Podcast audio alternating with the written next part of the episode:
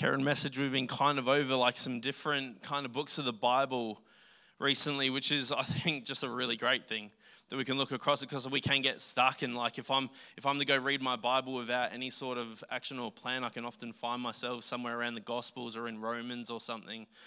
Because there's so much good in there, not to harp on, on the good word there. Um, but books like Ezekiel and Philippians and Galatians, there's so many. Uh, if I start naming them, I'll just start naming them all. So there's no point me doing that, right? But exactly right. But today we're looking at Ezekiel 33, verses 7 to 11, but I'm going to start here. Who likes Reno shows? No one? Oh, good. There's a hand up. At least one, two, maybe one, two. There, a little bit, something like that. A bit of, even if it's like back to the country or something. Is that the one where they did up the old villa and stuff? But I'm not talking about that one. Does anyone here actually watch The Block? This is the most common one. Yep, I know. And there's been like, what, 17 seasons or something? It's a lot. So we're getting to the end of that surely. And we were watching Block the other night, probably on catch up, running, like cramming a few in at once. And there was this moment that happened. I'm going to share it with you. As you might know, the block is done in Melbourne, and we've lived there. And if you know anything about Melbourne, you know that four seasons in one day can be a very, very real thing.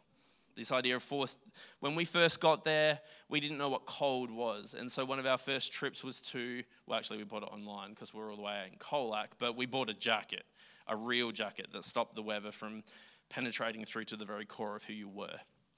The weather doesn't consider you, it doesn't consider your feelings or anything that's going on. It just changes at you know, in the breath of a wind. it changes just for the sake of it.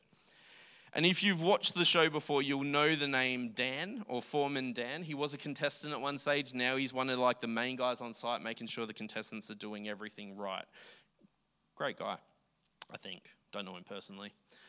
On this episode of The Block, though, Dan was watching this weather app on his phone. He has to know what's going on. It's Melbourne. As the worst nightmare for any renovator is changing weather, and he noticed that something was coming. On a bright and sunny Melbourne day, and the sky was very blue, very blue. The forecast showed a massive shift in the weather to torrential rain, about 30 to 40 mil in a very short time frame. Now, these houses are still mostly without roofs. We're about four weeks, five weeks in, something like that. And the rooms they were working on had their ceilings exposed to whatever the weather wanted to throw at them.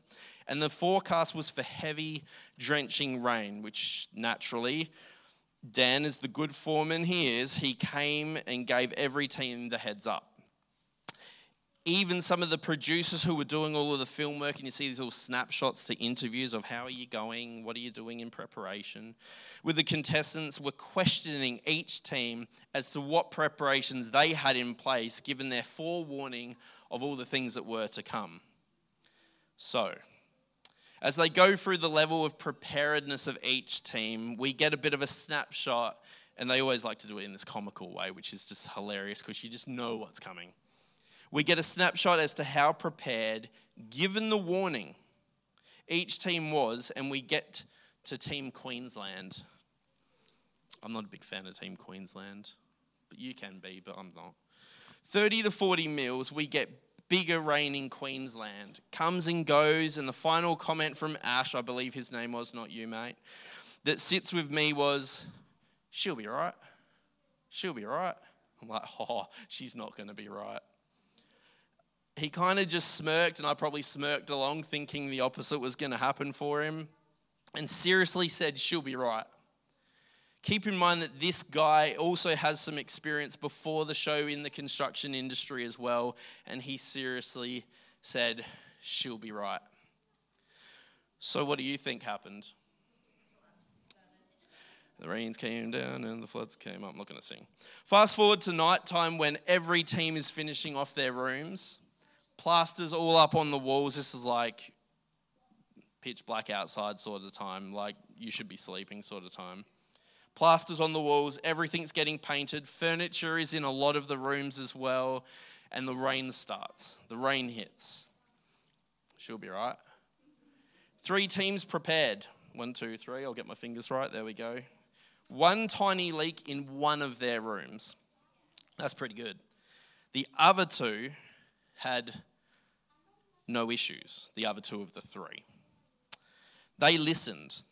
A team of sisters who had no renovation experience at all, they did have some issues. I felt sorry for them because maybe their builders who had some experience should have like stepped in and helped them out a bit. But this experienced She'll Be Right team, who had the same warning as the rest of the teams, had their whole ceiling of their room crack it started to cave in. Water was gushing out of all of their downlight holes. And eventually, the ceiling was so bad that it had to be braced with long lengths of timber, somewhat like we had out the front of our shop for about two years. Do you remember that? If you don't, it was there. Braced up in their room, ready to be presented to the judges.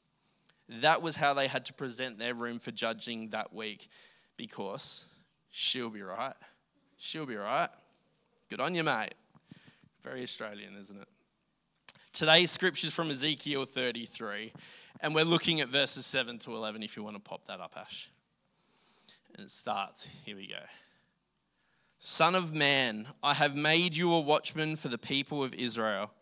So hear the word I speak and give them warning from me. When I say to the wicked, You wicked person, you will surely die, and you do not speak out to dissuade them from their ways, that wicked person will die for their sin, and I will hold you accountable for their blood. But if you do warn the wicked person to turn from their ways and they do not do so, they will die for their sin, though you yourself will be saved. Son of man says to the Israelites, This is what you are saying. Our offenses and sins weigh us down, and we are wasting away because of them. How then can we live? Say to them, As surely as I live, declares the sovereign Lord, I take no pleasure. I take no pleasure in the death of the wicked, but rather that they turn from their ways and live. Turn, turn from your evil ways. Why will you die, people of Israel? So, Foreman Dan or Officer Aaron, whatever you want to Warning, warning, listen up. Right? The Israelites had plenty of warnings given to them through people like Moses from God directly. We get warnings to help us, to protect us, and to help us to avoid negative consequences that we could face. But we simply don't listen enough most of the time.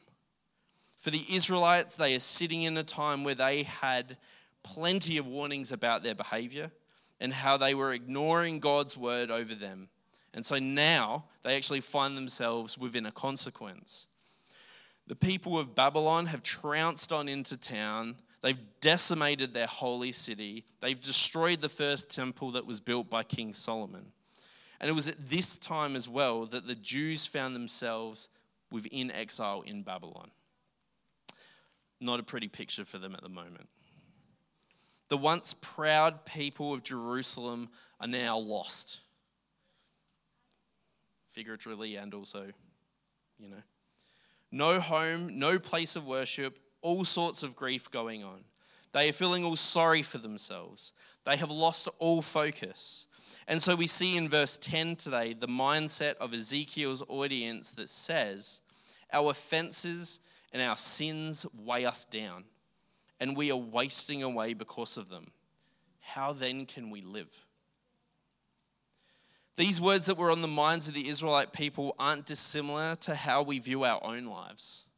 In fact, as we ignore the warnings that are God given, given to actually lead us towards a life of fullness, we instead get more distracted or even allow destructive behaviors to begin taking over our lives.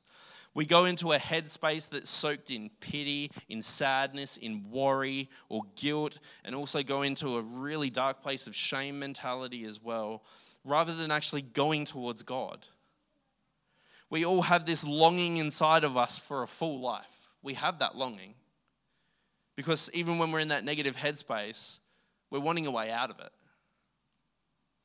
And it's no surprise that this chapter in Ezekiel is the beginning of chapters that then speak directly into a little thing called salvation. Salvation. We are burdened if we choose to keep our mind in that negative space. And I know I talked about that a fortnight ago, this five times more powerful headspace than our positive mind, of this negative mind. We are burdened if we choose to keep our mind in that negative space. And if we choose to stay in that space, it can take over every single part of our lives.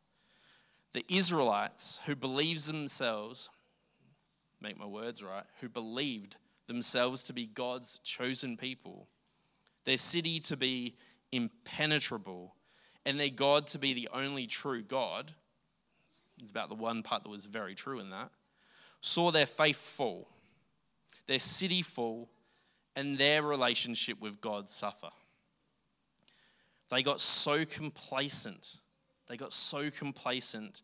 They built up an ego for themselves and they forgot to remain in relationship with God, who at the core of everything was the one that gave them their strength.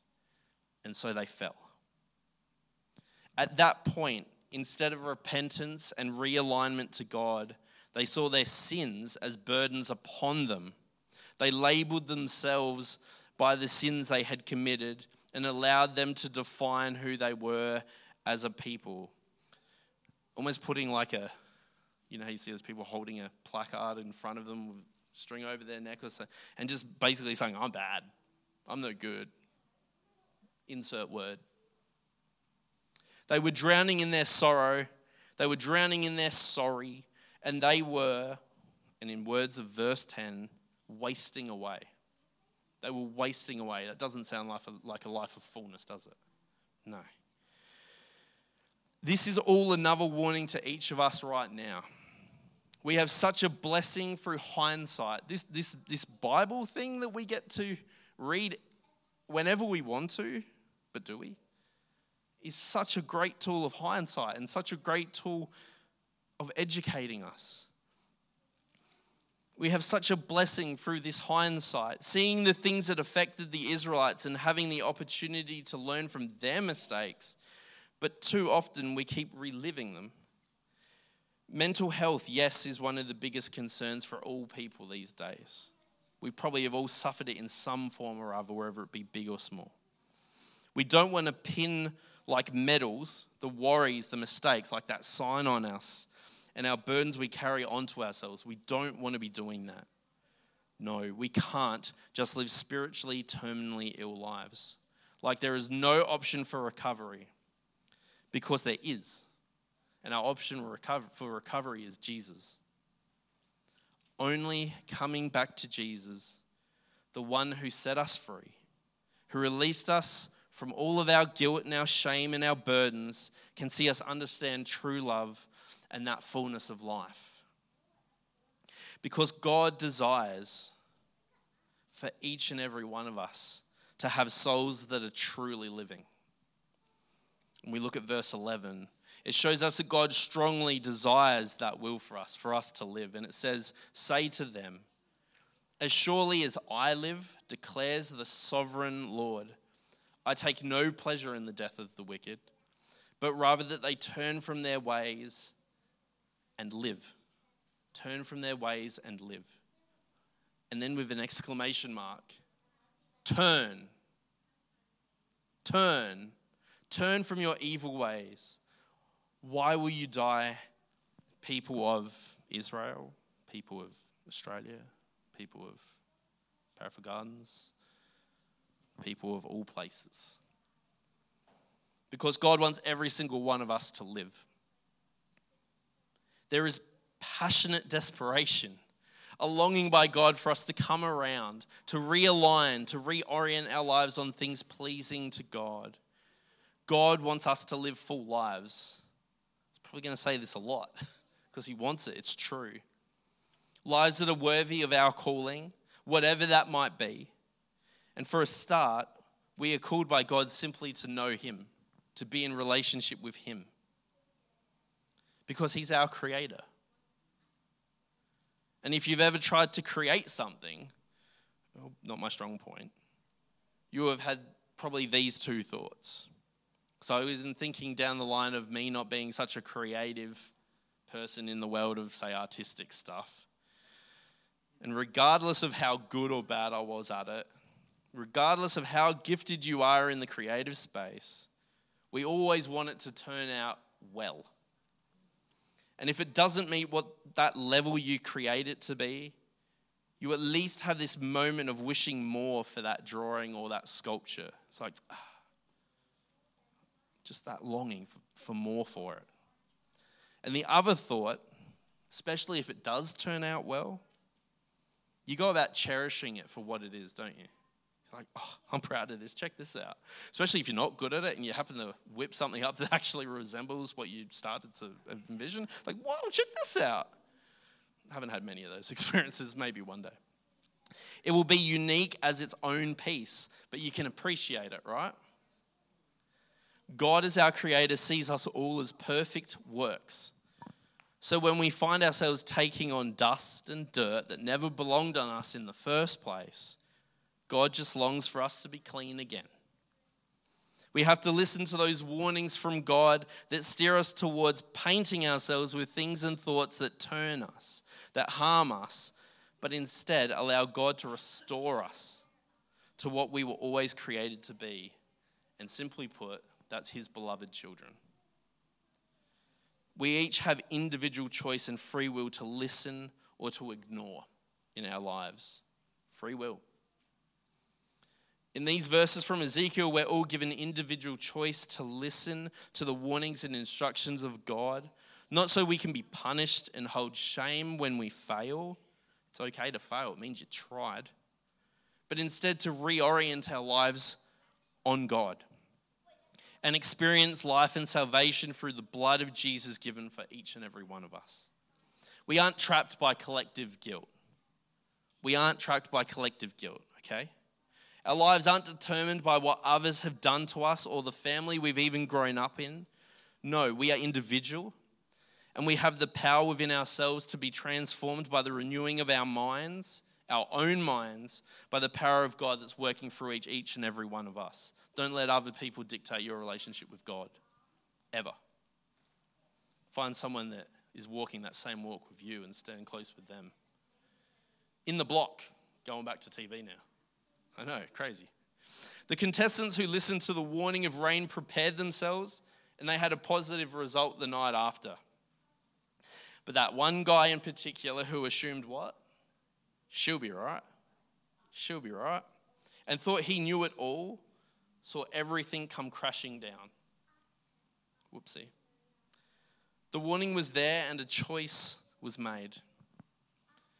We need to take responsibility over our lives and live into our full humanity, but through the power and strength that comes within relationship with God.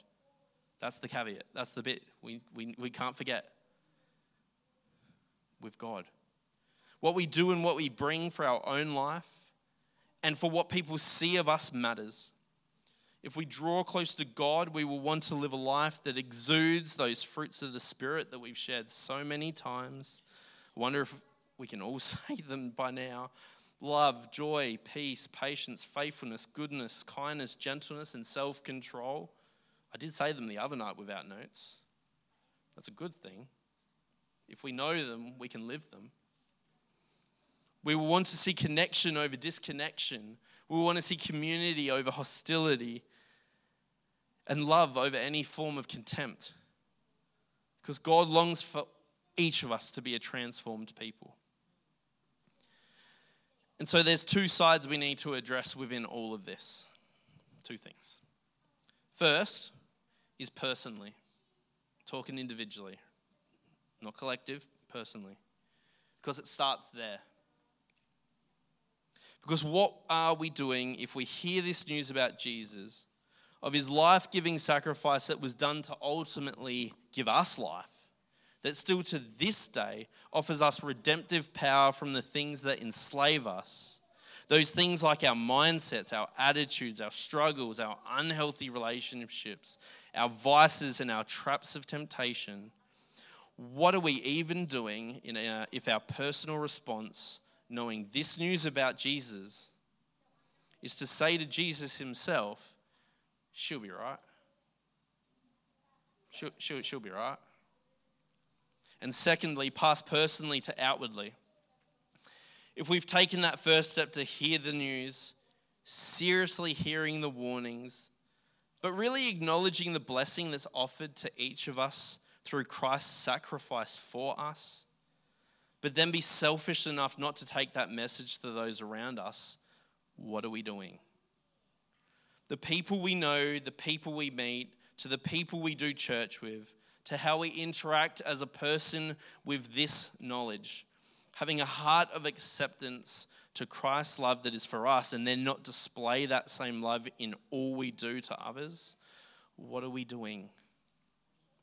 Are we saying to everyone we meet, You'll be right? They'll be right. You'll be right. We're called, I'm looking at the Bible again, we're called in Matthew 28 to what? Go out into the world and make disciples. And we look at James 2 that faith without works is dead. But we are told to live our lives to the fullest in the knowledge of what Christ did for us. The urgency and the passion and the strength in the words of Ezekiel 33. We only looked at five verses of Ezekiel, and we're talking about chapter 33. Verse 11 again, where it says, Say to them, As surely as I live, declares the sovereign Lord, I take no pleasure in the death of the wicked. He doesn't want to see that happen, but rather that they turn from their ways and live. Turn, turn from your evil ways. And we see a, a bit of a pleading and a begging, like a longing, the longing. Why will you die, people of Israel? We need this urgency for ourselves and we need this urgency to spread this news to others. We can't just keep sitting in routine or misery or despondency or fear and miss the opportunity to live a life in the presence of Jesus, but to also miss the opportunity to see others come to know Him for their lives as well.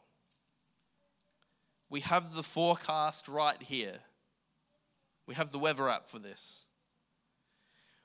We've been worded up as to what Christ did for us, what that can mean for our lives, but also our responsibility past the personal to the world. And if we can't know Jesus intimately ourselves, if we can't know Jesus intimately ourselves, then everyone else will miss out too. And that's on us who know him and the goodness that Christ offers to everybody, whether they know it or not. So let me put it this way. This one's for you, Lynn. I go for the Adelaide Crows. I know, another random, yep, good. If I'm to call myself a supporter of this football club, as meaningless as that is in the scope of eternal life, then I need to watch the games, I would say. I'd probably get to know the players. I'd be likely to show my support by getting passionate about some results. We were robbed against Sydney. I might even invest in some merchandise or tickets to games or possibly a season pass. Through thick and thin, my support is unwavering because I have a passion as a supporter of this football club. I might even watch to see who we pick up in the draft, even though I don't even know the kid. Does our faith and belief in what Jesus has done for us show this same level of passionate support? At times, for me, thinking through it like that has been a real damning experience. But let's not pain ourselves with that. Let's reorientate, reorientate ourselves. We must take that question seriously, though. If not, we are left in this space of melancholy, diluted faith that questions any sort of life any sort of life in Christ. How would anyone know that we, that I, that you love Christ, that we are a supporter of Christ, that we love Him? That we, what inner connection do we hold in our heart for Christ, especially if it isn't shown? The words come across as warnings in Scripture because they're important. But don't think about them in a negative mindset. They're positive warnings. They need to be accentuated to us so that we take it seriously. Because when we truly commit our lives to the hands of Christ, we will know the difference He brings to it. Warnings are to be taken seriously. You don't swim in a river that says, Beware of crocodiles. or at least you'd be very aware of crocodiles. You don't walk close to the edge of a cliff that warns of erosion for fear of going over the edge. And you don't jump in the deep end if you don't know how to swim yet. Warnings exist for a reason. And it is the same here for us in Ezekiel. Know Christ is to know true life, life in all of its fullness, the opposite of this darkness, misery, and inevitability of death. We need to take this warning for ourselves. Live into the love of Christ and then let that impact how we interact and share the good news with others. The warnings are there. We can listen and respond or say, she'll be right. Because really the choice is ours. In a moment, there's going to be a song that plays, and it's called Fall Afresh. Now, I'm looking up the lyrics of this song because for some reason the bottom end of my sermon is missing. And that's fun. But the words of the song say, and we need to ask ourselves these questions Are we hungering? Are we seeking? Are we thirsting?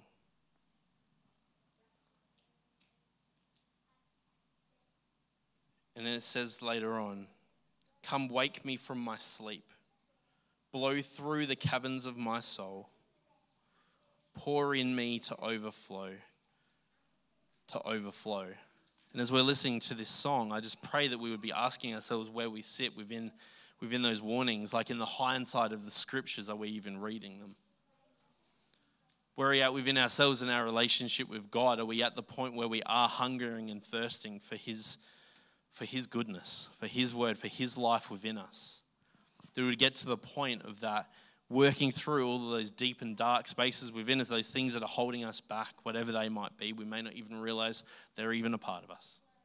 But bring God into every part of our lives. So while this song sings and plays through, I invite you to listen to the words and just think for ourselves where we are at the moment. And maybe that means a time of recommitment or reorientation for yourself. We can do that right from our seat. We can do that with a friend next to us. We can come to the front and we can pray with you. The Lord just wants a relationship with each and every one of us, and it starts there individual. I want to see everybody living lives of fullness to the point where then we see that overflow.